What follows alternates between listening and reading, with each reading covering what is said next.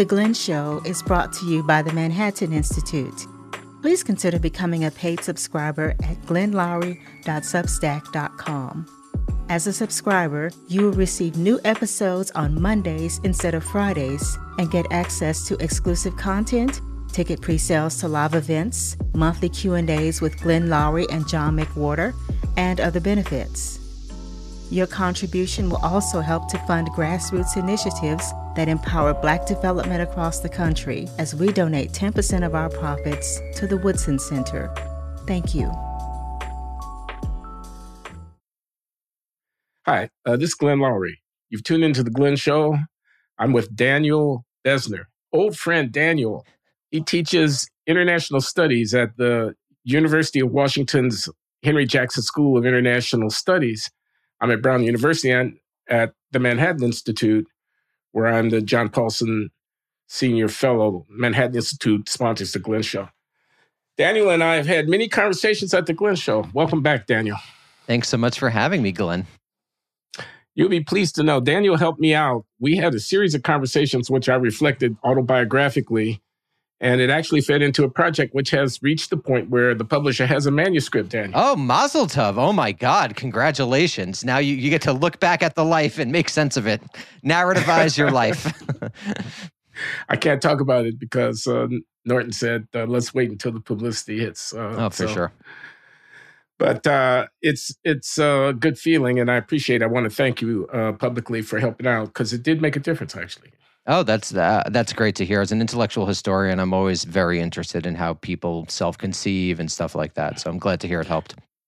We talked about the Jewishness of the economics department at MIT back in the day when I was a student there in the 70s, and I heard from a number of my friends, you know, former teachers and students who happened to be Jewish and were were were pleased at that remembrance of the department in those in those years. So Okay, so um, we're here at the Glenn Show. Daniel is an international studies expert. He's a historian, uh, and uh, we're going to be talking about some. We're talking about the end of history, and you don't mean it the way that Francis Fukuyama meant it. uh, no, no, I don't. But I, I, actually have a piece coming out about Fukuyama, so I'm deep in Fukuyama land in my head right now, and I, I actually think he was correct. And we could talk about that if you want to talk about the other end of history too. But he was right, I think, okay, maybe so the, for the wrong reasons, but he was right. oh, uh, all right. Well, I, I, definitely want to hear about that. Uh, uh, but you're also talking about the end of history as an pro- academic profession. Yes. So, I mean, I think that sets the parameters for our conversation. It's two parts. One of them is talking about the developments of uh, the gig uh, professoriate in uh, the academy and uh, the transformations that are going on there and how it affects the humanities. And then the other is about American empire and the what what comes after. Yep. Yep. Precisely. Yeah. So, so what you're alarmed. You're you're uh, apocalyptic, frankly. Uh, uh, one and, person's apocalypticism is another's realism. Uh, same with pessimism. um, yeah, I, am pretty um, apocalyptic right now about the state of the historical profession. Why so? Uh, well, something has happened in, in the last generation or so, and, and it's interesting because I think this feeds into arguments that that are are more popular than the one I made in the Times about you know the wokeification of the university or the DEIification of the university. Um, but essentially, what's happened since roughly the 1970s or so it differs according to institution, but um, American universities have started to replace, particularly but not only in the humanities, full time tenure track positions with so called gig workers, uh, non tenure track. Now, now, there's different types of non tenure track jobs. Um, Glenn, you're very familiar, but for people who might not be, there's something called a lectureship, which is basically a contract position, usually protected by, you know, you, you have a one year contract or a three or a five year contract. Sometimes those positions come with benefits, and um, oftentimes they actually do come with benefits, 401ks, healthcare. Um, but b- beyond that, there's really been um, an explosion in, in so called adjunct professorships or gig workers. Uh, and these are people who um, are paid effectively per class, and, and the rates are incredibly low. Data on this is semi difficult to find, but from what I remember, I don't have the um, numbers right in front of me right now, but roughly uh, the average or median um, uh, cost per course is around three thousand dollars ish. Um, so if you're teaching a full time semester, um, you, you, get three thousand dollars, which is as anyone. It was thirty five hundred in in your piece, if I if I recall correctly. Yeah, it, it differs according to institution. So yeah, so thirty five hundred. And some some are as low as twenty nine hundred. Some are as high as like seven thousand. It really does depend on um, the uh, the institution. But so thirty five hundred, sure, that that's the median. So as, as this can tell, the the important takeaway, and all the numbers are in the piece and cited. Um, is that it's very difficult to make a living as an adjunct professor in the contemporary U.S. university. To i say nothing, it. yeah, yeah, to say nothing of the fact that your class could be canceled two days before because there's not enrollment, or you could have two days to prep for a class. Uh, prep time, of course, as you know, is not included in, in time that you are actually paid for. So, in some ways, it's pretty interesting to me is that the U- U.S. university system foreshadowed the gig economy writ large that has really defined the American political political economy since the explosion of the internet in, two, in the 2000s with Uber drivers and food delivery workers and things of that nature. Okay, let me comment because as an economist, I'm thinking, I'm not trying to pull rank or anything like that. I'm just Please thinking like rank. an economist is going to think. Prices fluctuate, uh, supply and demand, uh, and uh, the gigification is it's a kind of uh, disintegration. You know, instead of having an entity that's a firm, you you have these kind of contracting things with a lot of different independent suppliers. And, you know, uh, it might be the, the cheapest and most efficient way of delivering the product. What's the product? Uh, so, I, I mean, I, I, don't know why. I, there's a wage and it's low. It happens to be the wage of a history professor. Why should I care? I mean, with, with respect, I don't mean to be Sure. You know, no. on feeling, but I'm, I'm saying some prices are low, some prices are high. They're getting what what they're supplying. I mean, what what what's the you know? Why? No, no, I totally get yeah. your question, uh, and it's it's it's it's oftentimes the question that people ask, and so uh, it depends if you care about education or not, right? So pr- presumably, let's assume that we both care about education and we want people to get quote unquote good educations. Now we could talk about what that means, but if if you want people to actually learn things, it turns out that you need full paid workers to be able to concentrate on students in a classroom. Let let's not even talk about the research side, which most Americans okay, don't so care about. excuse me for interrupting. You're making a claim then that the quality of the service that's being delivered by the contract workers who are being paid such a pittance. Yeah, and this is a fact. This is reproduced. Less than it would be, or should yeah. be, or could be. Yeah, I, I would per, uh, point people to the book The Gig Academy, um, which goes through this in, in, detail. But study after study shows that that things like contact hours are reduced, things like professor investment in students are reduced, uh, things like student success, particularly amongst low income students, are, are, significantly reduced. So, so that's just a pure fact. When when you pay adjuncts to work this way, the quality of education decreases and this has been reproduced in, in numerous studies um, so that's the teaching side of the equation people people are just taught less and they're taught worse.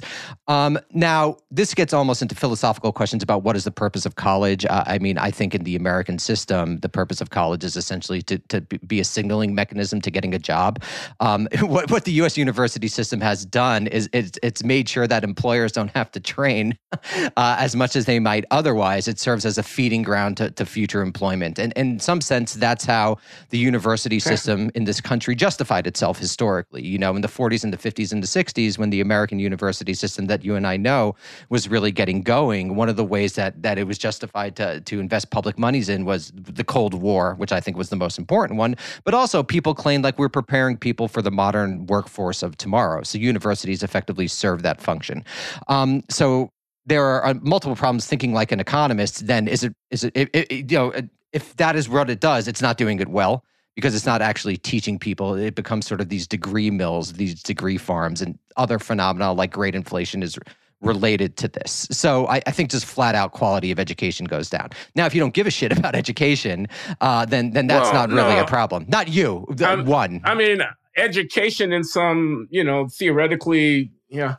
I mean, what I see is a product that's being consumed.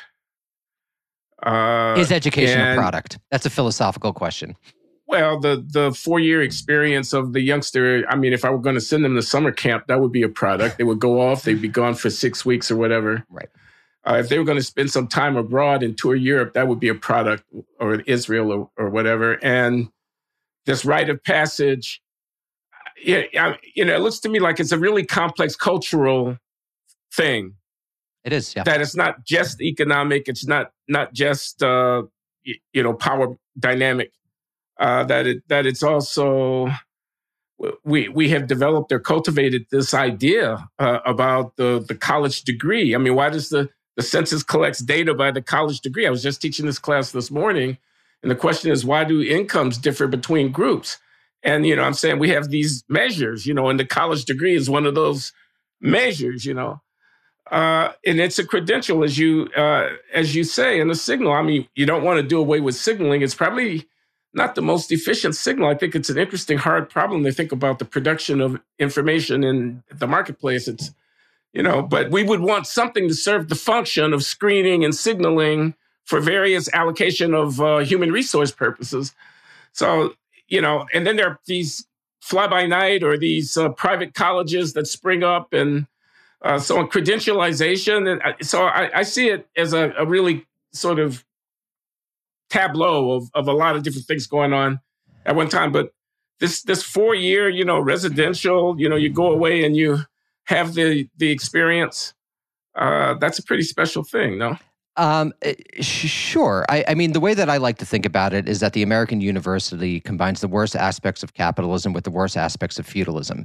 And so it's a very complex institution who, whose literal model is pre modern. Uh, you know, you could trace it back to the University of Heidelberg and earlier than that to these monks' colleges, where people were literally cloistered to sit and study things. And then what happened over the course of modernity is this thing which exists in, in a capitalistic society um, takes on some of these capitalistic features, you know, and you know the famous quote, Harvard is a uh, hedge fund with a college attached, right? And you, you get what some might call a perversion of the original purpose of the university, or at the very least a transformation if you don't want to put a negative valence on it. So I totally agree. It's a, it's a very strange situation, particularly in the, since the, the rise of things like student loan debt and the marketing of college as I think you're correct, a consumer experience, which we experience in the classroom. I would be curious to know. I, my guess is that people grubbing for grades has exponentially increased since you first started teaching in the 1970s. Maybe I'm wrong, oh, but that's horrible. my guess. It's yeah. horrible. Right. That that's a transformation, no, no, right? You, yeah. You're right, but I can't help but say this, Daniel. I just remember when I went to the university. I remember when I, you know, kid on South Side Chicago. I was going to a community college. I got a scholarship to Northwestern, and I got to the university. I remember reading European philosophy, German literature. I remember studying mathematics and getting exposed to Karl Marx and uh, Friedrich von Hayek and stuff. I mean, it was really pretty remarkable. It's pretty. It was pretty special. Oh, it's great. I mean, the uh, university so, and its ideals so, amazing. I'm sorry, university. The, the the university could be an amazing institution. I, I totally agree with that. Well, it was an amazing institution for me and my my experience, and I'm sure that that's happening for kids today. I mean, yeah, Uh, I know it's happening in my own, you know, relationships with students and things like that. So I think it differs uh, also according to type of institution. I think the students at Brown are going to be different than the students at the University of Washington. So, for example, if you ask a class at Brown, why did you go to college? They might say things like learn to learn about history or whatnot. But why I, I do this every for every single one of my classes. Why do you go to college? And every single time, at least 80% of the class responds to get a job. So it also depends about where you are in the income, in the class stratum, really, and what the okay. purpose of college is for you. Because if you go to Harvard and get a history degree, you could still get that job at Goldman Sachs. If you go to the University of Missouri and you get a history degree, you can't. And that has to do with the stratification of college and the fact that, you know, basically they've become oligarchical institutions reproducing the US elite, in my opinion. And someone recently on your podcast also had that same argument and had the data to back it up. So I'm confident in that one. Okay, Daniel. American ruling class being reproduced by reminds me of the Bowles and Gintis argument in schooling, schooling in capitalist America, that old book from a long time ago. But they were they were talking, I thought about primary and secondary education mostly. Uh, but okay, so I should I should somehow respond to that. Uh,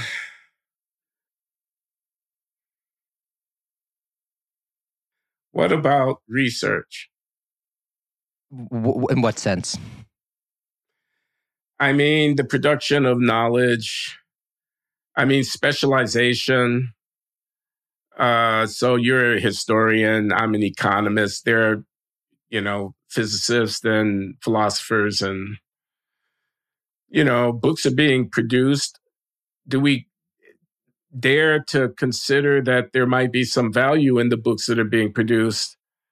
Um, and uh, that sort of thing or am I being an elitist? Is it that I, am sure you're doing research at the University of Washington, but uh, the, the bulk of the university world doesn't actually that tenure is is not really a, a measure of uh, significant contribution to knowledge, and that these uh, these uh, guilds of uh, scholars who are practitioners of this craft of this art as well as this science of investigation don't you know don't really add up to that much. I mean, are, are you cynical all the way down? You know uh, mm-hmm. about the university?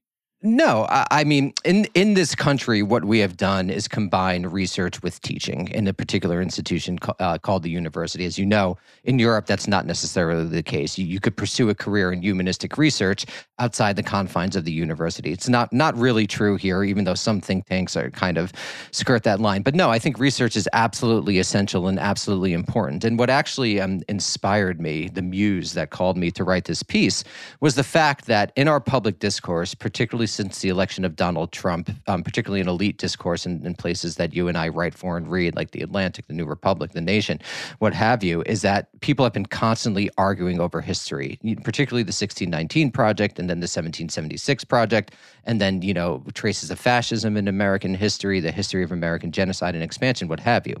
But what was curious to me is that why at this time, when people are seem to be talking about history more than they have in my lifetime at least, there's been a decline of the uh, the professoriate. And what I wanted to do in this piece was just highlight this irony and make the claim that if we care about things like the 169 project, 1619 project, whether we agree or disagree with it, I think if you are arguing about it, you care about the interpretation of history, that this country is actually destroying the next generation of historians to the degree where there actually won't be a next generation of historians. I, uh, something like one fourth of people who graduated with a PhD in 2017. Again, the exact the exact statistics are in the, the piece.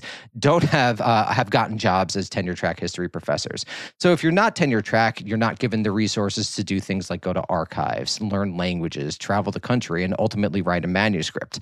So we're going to have just a flat out decrease and decline in historical knowledge as people seem to be more interested in our popular discourse with discussing history. And I see, I think research is absolutely absolutely essential to the human spirit, you know, for lack of a better phrase. Like what we do is research to increase human knowledge as a good in and of itself. And that's precisely what we're getting rid of as a society. Okay. Now, what about uh, the history being captive to the presentism, political agendas, and being, you know, uh, shaken from its its moorings and uh, a, a, concern with the past and you know histori- historiography and all of that kind of stuff. The, you mentioned that in the piece, uh, the president of the American Historical Society, or yeah, I could give a brief précis of what happened. So, so J- yeah. James H. H. Sweet, who's a, a historian of Africa at the University of Wisconsin Madison, also the president of the American Historical Association, um, in the past. Uh, in, in the past few months, released like you know his monthly his monthly column about the purpose and state of the historical profession arguing about how he's worried sometimes that presentist concern distorts sh- uh, scholarship. Um, and he was writing about, in particular, I believe he visited Ghana and there were people who were African American who were there who were um, viewing it as an African American site. And um, Sweet was making the comment that very few people who actually left this particular site in Africa went to what is the present day United States. And he was wor- basically posing philosophical questions I about what what this means. You know, like is, is that a problem? Uh, and then people in the historical profession well, got very angry. it is a angry. problem, isn't it? it? Excuse me for interrupting. It is a problem, isn't it? Um, we would have to talk about it. A problem in what sense, right? Like, well, if, I mean, Is, if I understand the. So, so there's like the von Rankian perspective of history, which is like vs eigentlich gewesen ist. We have to see how it really was. But there's also more of a metaphysical approach to that. Even if literally this site didn't send people literally to the United States, there's still a meaningful interaction that people could have in the past, even if they're using it in a quote unquote incorrect way. It's not a simple question of yes or no, in, in my opinion, because sites gain prominence for particular contextual reasons that he didn't go into in the piece. You know, maybe it's easy to get to, and the et cetera, et cetera. So I think there, it's actually no, not as simple. Yeah. It's a meta, it's it's a very philosophical kind of thing. Does the historian have to be absolutely literal in every degree Precisely. in order to, you know, to make meaning so I, of the I, past. I see the point. Yeah. I see the point. I I I, I withdraw my my comment. but no, people did get really mad, and I I think people were mad mostly because uh, this is what the uh, president of the American Historical Association is focusing on as the discipline collapses.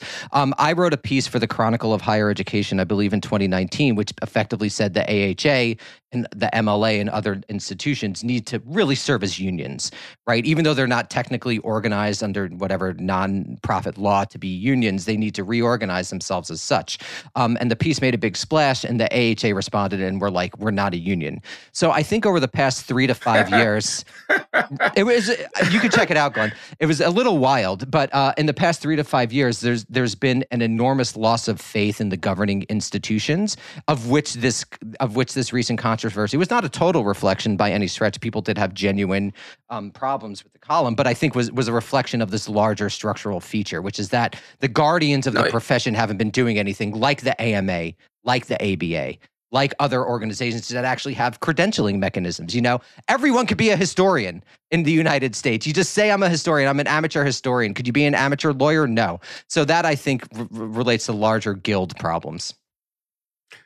Okay, I was going to make a comment, but I, I see you're uh, a man of the people, a man of the of the working class. In this case, the the working class producing uh, the academic uh, ex- historical uh, reality for these students and. But the question I was going to ask is the relationship between the uh, the sort of union focused, uh, you know, we don't want a gig economy here. look at the conditions under which people are laboring uh, narrative, which is what you've been offering on the one hand, and the intellectual hierarchy of a of an academic discipline where you're going to have gradations and and judgments about uh, the excellence and the quality and the significance of the work. So somebody's going to be professor at the elite place.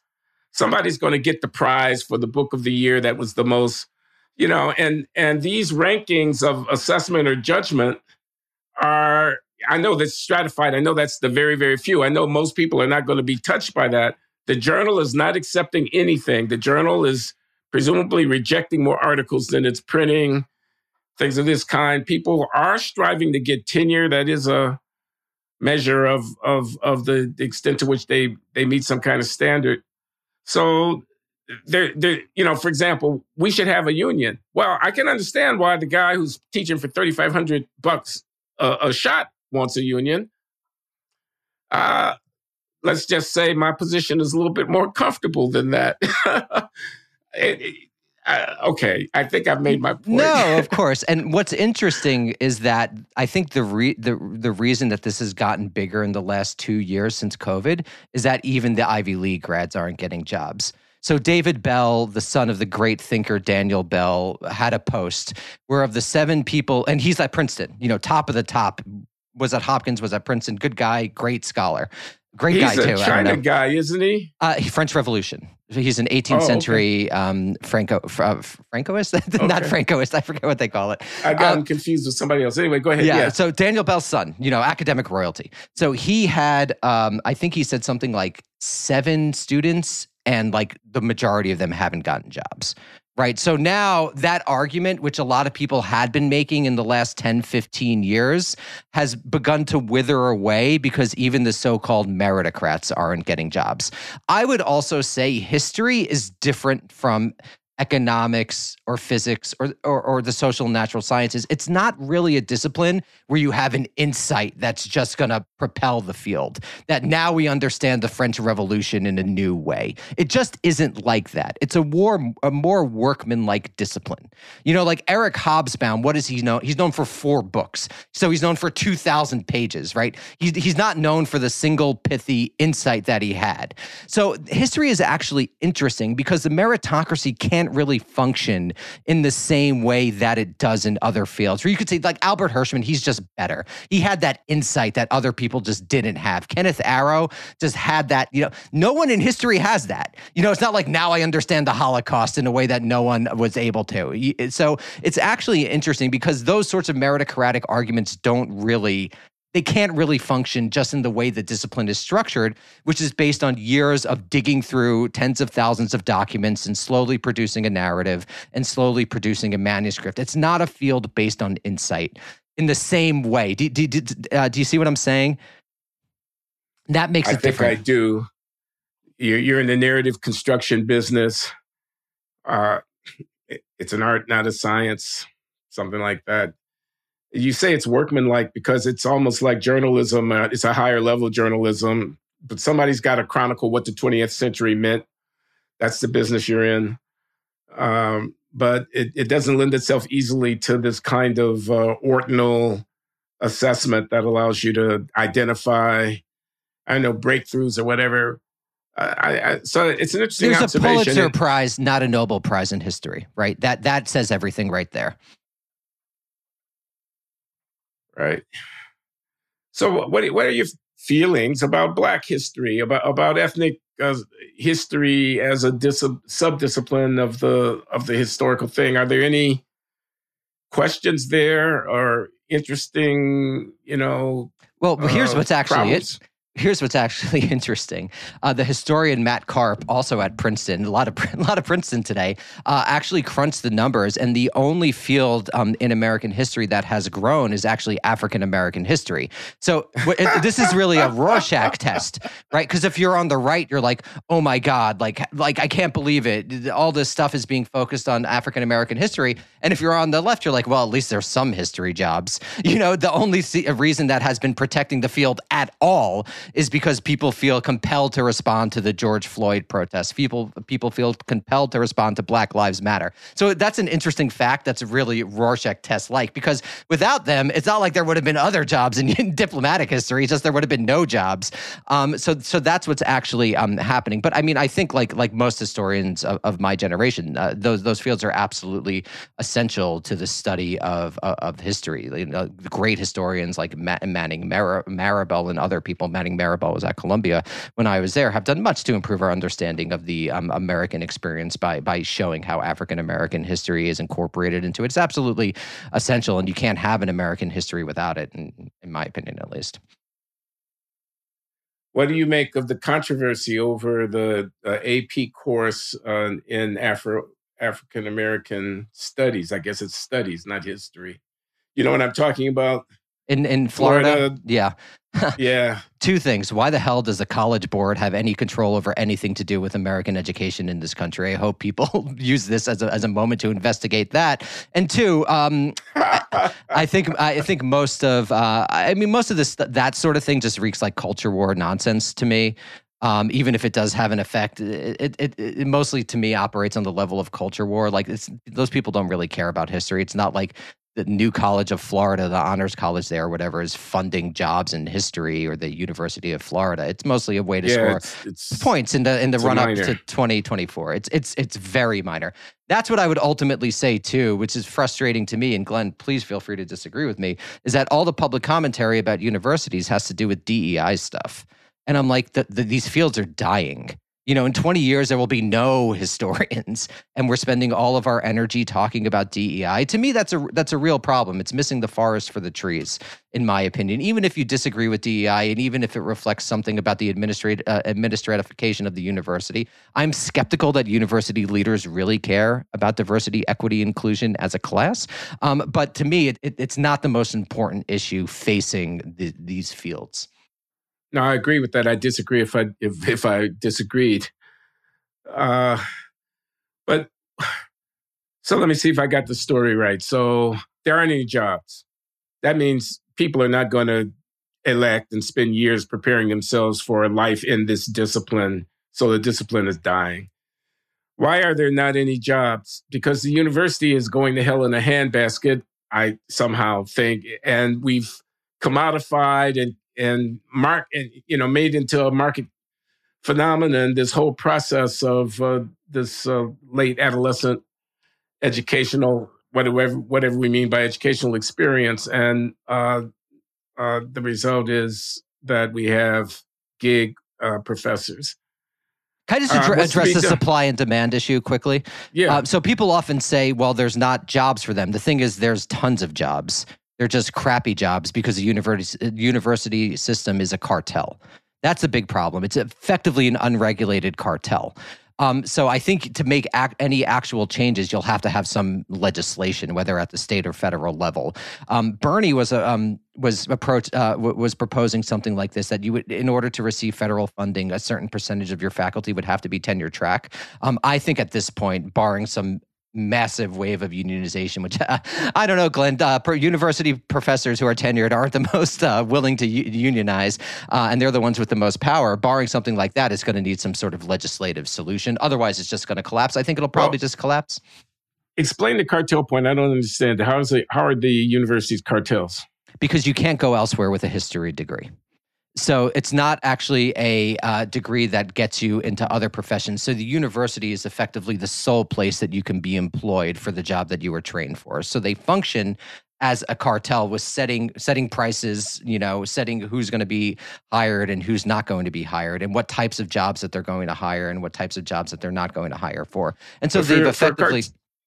For a, cartel, I, I would think you need some kind of coordination. I mean, the the well, fact that they the set question. the price they compete are, with one another, don't they? Are they coordinate? I mean, okay, so we haven't we have an argument about the political economy of the university. Yeah, I mean, this is I, I, I, if if you notice, there's a certain class of presidents who move between universities, right? When you when you when you hire, yes, when you hire these people, they, I have noticed. Uh, so I would say um, it does function like a cartel. People might disagree, but but uh, I don't know. If, if you disagree, I'd like to hear. So you why. want the high, the percentage with tenure higher? I mean, I could see an argument for going in the other direction and reducing the number of people who have tenure to zero in the fullness of time, because it is, isn't it, a kind of contractual feature uh, that you know uh, it, it, it's supposed to be guaranteeing independence, but I think that's a pretty thin argument.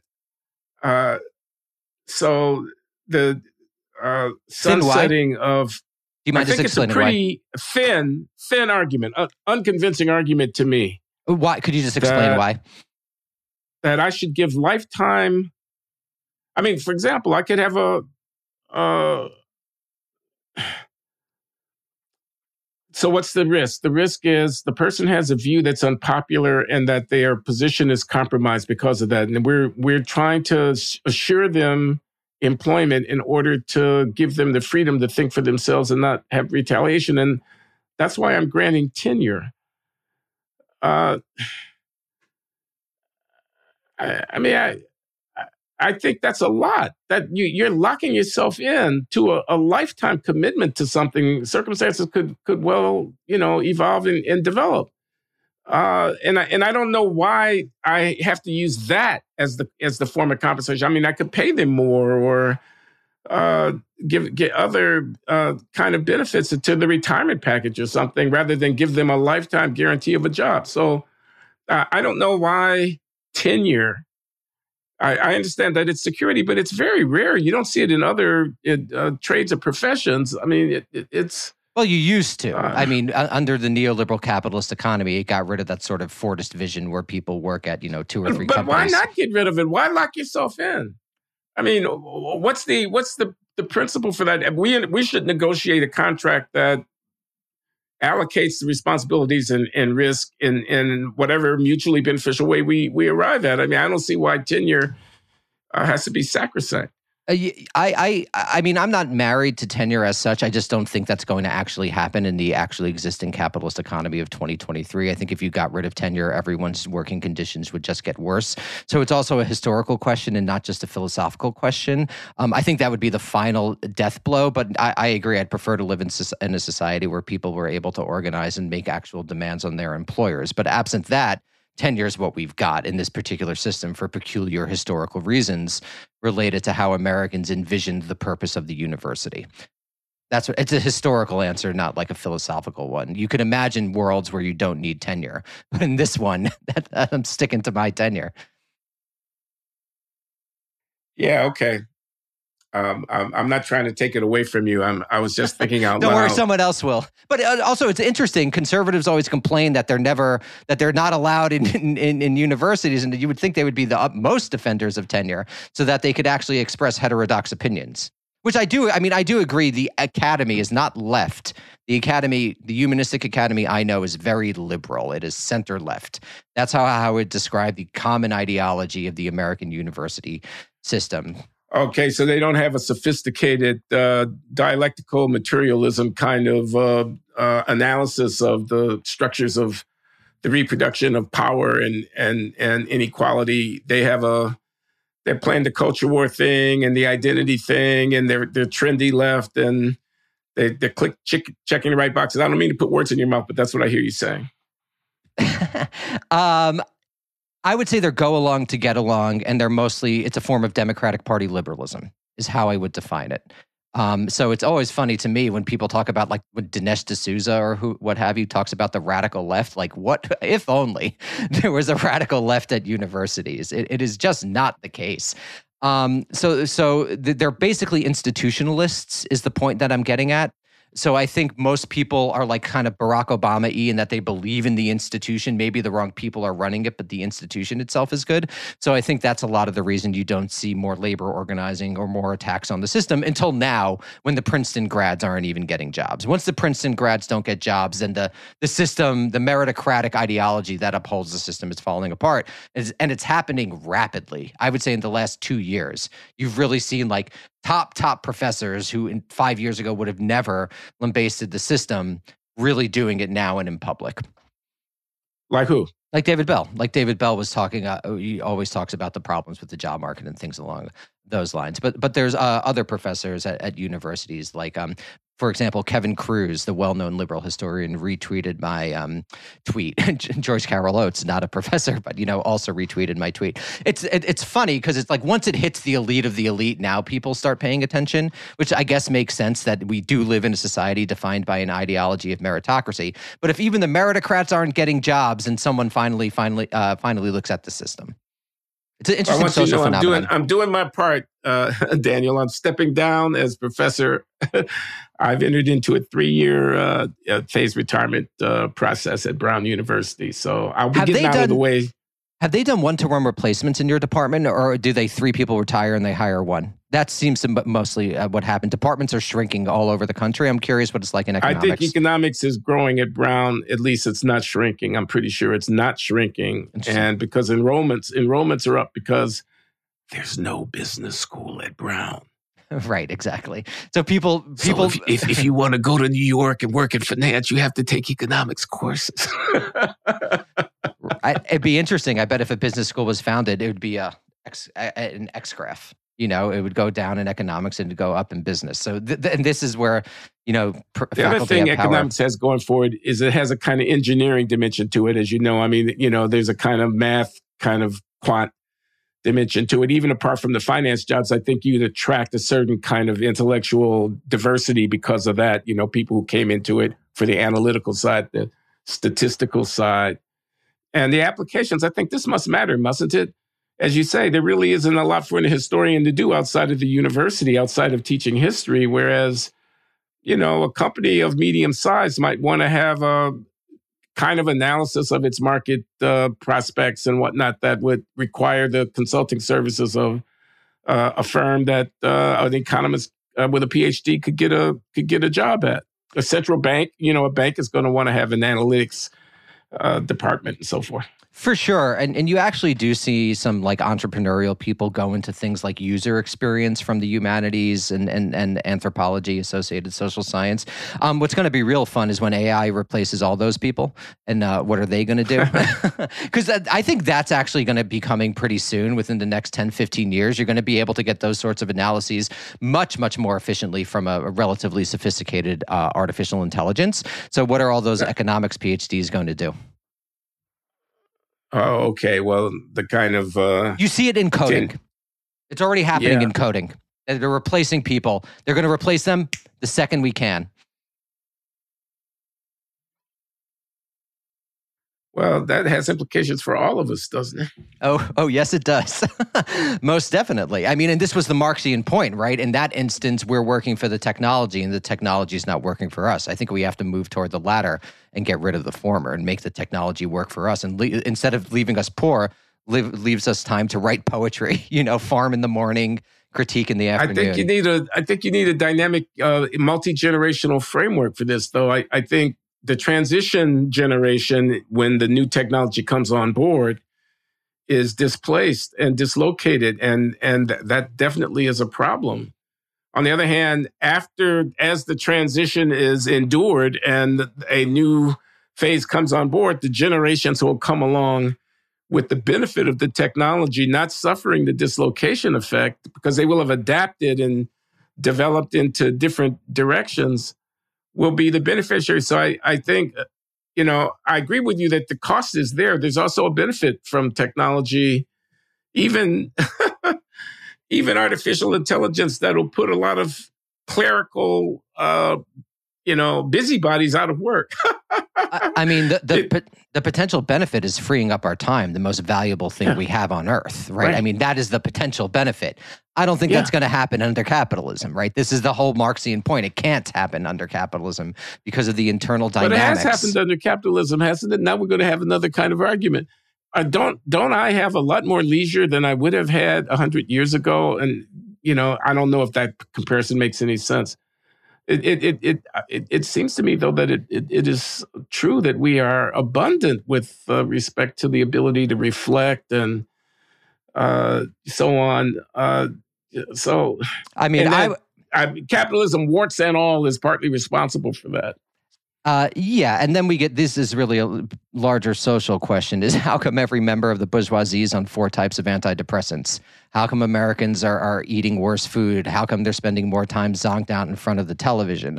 Um, I, I, I, mean, these are th- those are all small c conservative points in a way, but I, I would say we live in a pretty alienated moment, actually, of disconnection. And the question is, how do you explain that alienation? I mean, Glenn, I would I would bet ninety percent of your students at Brown are on some form of sertraline or SSRI or something along those lines, which to me would indicate a what, larger what is social that? Problem. I'm sorry, I don't know what it uh, is. Like a like a like an antidepressant, broadly speaking an antidepressant. Ninety percent? You think I would, so? I would guess something like that. Yes, or have been on it at some point in their life. Now, I'm not. I don't have data, but this is my guess. This is my guess: is that everyone that I have met anecdotally in my life has been on some form of antidepressant at some point, and this is regardless of um, a place in the in the in the class distribution. Um, I mean, there's there are there is data that in terms of what Americans eat is getting worse. You know, we have microplastics in our body or whatever. That's very depressing. All that is, that is, yeah, really it's super terrible. depressing. It's it's super depressing because we we have the technology. This was the Marxian point. Capitalism would produce the technology, and then the question is, you have to take you have to use it and not allow it to use you. And I think we're I think we're in the latter right now. That's the way I see things at least. Okay, so what is to be done? Unionization? Well, I'm pretty that, pessimistic. That seems a pipe dream, doesn't it? The, the people with the power, like me, are unwilling to, you know, to go along with the show. So you're pessimistic. Yeah, I mean, to be honest, so I'm a historian. I think the war was lost in 1914. I think once the working classes of Europe fought each other for nationalism, that was it. After that, the state got effectively too complicated for people to actually seize it and control it. Where the communist revolution happened were in these basically peasant societies that were had to do these like forced industrialization five year plans. So I think basically, if, if you view the 19th century as like the industrial revolution century, and it gives rise to these great ideologies, which is how are we going to deal with this? You know. So you think the Bolshevik rev- revolution that that uh, the Lenin and company were were the harbinger perhaps of something great, but that it somehow got frustrated? That, no, that I the, think it would have had had to have happened in Germany. Uh, I don't think, from the perspective of 2023, I, I, don't think it could have happened in the Soviet Union because the Soviet Union was at a much lower stage of development. And so you had to do these so, things that weren't ever going to work. But if it's 1914 and the German working class seizes the means of production and says we're not going to fight a genocidal war with uh, France and Britain, then things could have gone differently. Uh, also, nationalism was not as developed. You know, the Eugen Weber book uh, from peasants into Frenchmen, which argues I don't that. know it. Oh, so it's this very famous book which argues that like it's really only in the early 20th century when people have a real sense of national identity.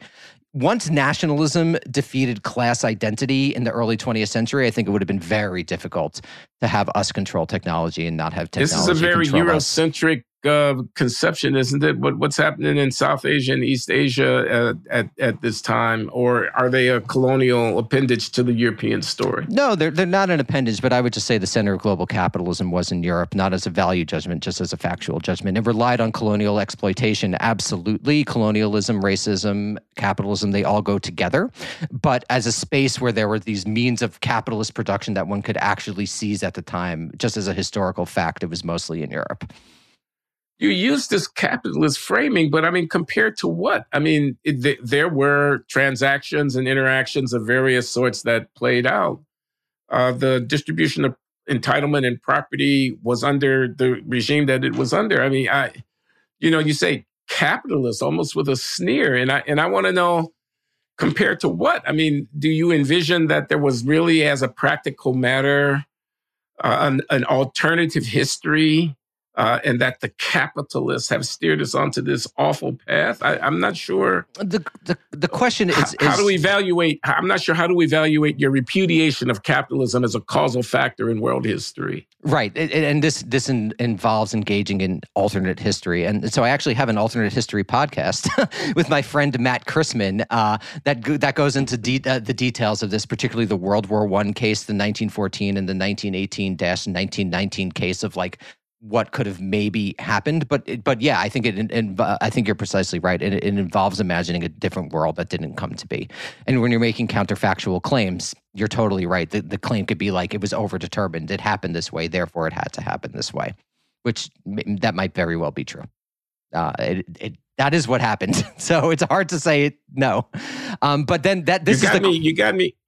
Sorry, I'm sorry. I'm going to say you got me fighting above my weight here in the land of theoret- historical theo- theoretical uh, whatever philosophy. I'm, I'm not. no, but, but I want to. I want to. Yeah, identifying identifying causal factors is absolutely uh, essential to to any form of historical reasoning, and I think you raise a, a, an objection, which is that it was overdetermined that this was what was going to happen, and it's hard for me to say no because it's what happened. That's all I'm saying. How could I say it wasn't what was supposed to happen because it did? Okay, I want to talk about the Harper's piece. Sure. Uh, this was uh, the end of the American century. Henry Luce, you, you start out with Henry Luce's vision uh, for an America led uh, domination of global affairs, and you, you say the gig, the jig is up, and uh, like it or not, we better get used to it. Uh, talk about that. Right. So what's happening, sort of put on my other cap as a uh, foreign policy guy on, is that the United States has been ruling the world since at least the early 1990s. Uh, one could even say that since World War II, you could tell the whole history of the Cold War as being about nothing more than the U.S. rise to primacy. Obviously, it is about something more, but you could make put that narrative frame on it.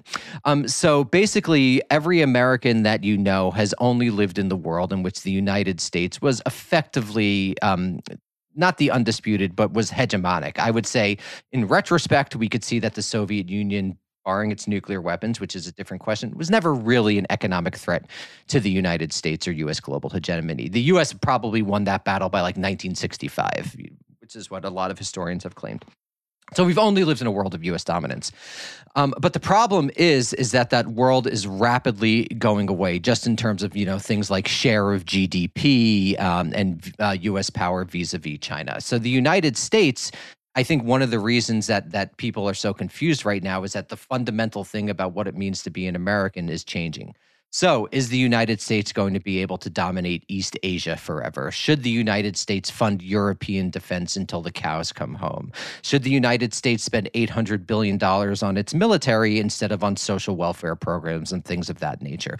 So, I think these are to live... which the answers are no, no, and no, right? Well, I mean, depends who you ask. Um, I yeah. mean, the, the thing is, most Americans say no, no, and no, but most of the foreign policy establishment says yes, yes, and don't care. Um, so I think this is this is one of the interesting things, and I mean, this is why I think that. Um, when people say things like the United States isn't a, democracy, they're not usually referring to voting. They're, they're, they're referring to how the state is literally made up. And I think the post World War II American state basically insulated foreign policy and macroeconomic decision making from public opinion and from Congress in a lot of instances. So, what you have is a moment of transition, but an entire leadership class that effectively wants to act like nothing has changed. That we should fight World War III over Taiwan, for instance, that, that this is something that is in the American interest, that the United States should send arms to Ukraine because you want to defend international norms against transborder aggression. Um, but I think that we actually don't talk about these much larger structural shifts, these generally epochal structural shifts about what the United States did actually do in the world. And so I count myself a, a, a so called restrainer, a, a left wing restrainer. And I would say basically in DC, basically in both political parties, there's a form of liberal internationalism that governs the United States' approach to the world. So I think we're cruising for a bruising because I think in 10 years, five years, two years, when China, uh, uh, you know, tries to attack Taiwan, is the U.S. just going to automatically defend Taiwan? Is that in the United States' interest? this is something that should be subject to democratic discussion at the very least and is absolutely not by any stretch of the imagination. Wow. no, I, I'm I'm trying to think. So the conventional response, of course, we have to defend Taiwan. The United States uh, uh, reputation for uh, maintaining maintaining its uh, commitments to its allies would require that, and a and a failure to respond to Chinese aggression against ter- Taiwan would be a kind of capitulation and a, and a kind of uh, de facto acknowledgement of the diminution of American uh, influence in the world. And should we care about that? Uh, I am not an international affairs expert, but I imagine the argument would be that down the road there would be the need to uh, assure uh, people that the U.S. would do this or do that. And without the ability to credibly commit itself in that way, uh, deleterious consequences would ensue. I, I mean, I, I, I don't know. I don't know why, as an American, I should care about the influence of the United States of America in world affairs. But I, I somehow sense that there's got to be another there, there's got to be another side to that. And Taiwan is a really extreme case, is it not? I mean, that's the well, it's the most likely one. That, extreme in its be, consequences, but most likely in its in its possibility. I mean, mainland China has made repeatedly clear that it wants Taiwan. So I would say that even if I disagree with that position, um, that position might have made sense in 1993 or 1985. But I'm saying that doesn't even acknowledge the world that we U.S. can't do it. Just like China couldn't conquer Cuba the US isn't really going to be able to defend Taiwan. So the problem is that we're having this fantasy discussion about US reliability about a world that doesn't exist. I again in the article there's the exact numbers, but US GDP and GDP held by the G7 has just been down. Down, down, down. And it's just going to, to, continue to go down, right? It's not going to be World War II, 1945, when the US is responsible for half of world exports. It's not going to be 1991, where it's the sole unipolar uh, uh, polar power. But the problem is someone like Joe Biden, who's what, 80 years old, only understands that world and thus only hires people who understands that world. So you have an entire approach to foreign policy that is literally atavistic. It's like talking about, you know, the aristocracy in 1965 as a major problem. It's just not the world that exists anymore. So we have this totally disconnected from any objective reality discussion about US foreign policy, which I really do think is going to lead to disaster. Which, which could literally lead to massive wars and massive deaths around the world. Could. Well, you're you're in a good position in the event, the awful, horrible event that war should break out between the U.S. and China to be able to say, "I told you so." yeah, but I, I, won't be in a good position in Seattle, though. That's on the West Coast. That, that could, I mean, as well take. Uh, and so, like, and, and, another problem is like Americans are so far from a nuclear explosion that they don't take it seriously, and they don't quite realize what what that like really means. Um, you know, and and I think like particularly when it comes to things like arming Ukraine, it is a low probable event but it's so catastrophic that people really do need to take it more seriously than th- that they than they ever have, in my opinion. I have to ask you, what is your uh, position? I'm sure you must have one on the U.S. and the NATO um, support for the Ukrainians and the conflict with Russia. Oh, uh, I have opinion. Uh, I, I think that there's no major U.S. interest in Ukraine. I think uh, much more relevant to American concerns is the continuing existence of the military industrial complex. And I think that sending weapons to Ukraine and giving them a blank check has, I'm sure you've seen the numbers, has been great for, for Lockheed and Boeing and everyone like that. And it's just been another steroidal shot in the arm of this complex, which I think distorts American society in, in manifold ways by, by diverting resources. But even more than that, we live in like a militaristic society, which again, I just don't think is good for the human soul especially because we're very safe. Like, why are we surrounded with militaristic imagery, militaristic language, flyovers at football games, things like that? And that's more of a metaphysical point. But I think we should we should try to live in a peacetime society as opposed to the permanently mobilized one we've been living in with an $800 billion military budget since 1945. okay, everybody, he was prepared with a response to my question. and, and, and, and with NATO, NATO, Europe's rich. They should pay for their own damn defense. Uh, and as a philosophical problem, I think that people within regions are ultimately better able to determine their interests than people who don't live in regions. That's like a philosophical point. That's a point almost about sovereignty. That Europe, if Europe wants to send weapons permanently to Ukraine, that's in some sense, maybe if I don't agree with it for whatever reason, that's Europe's decision.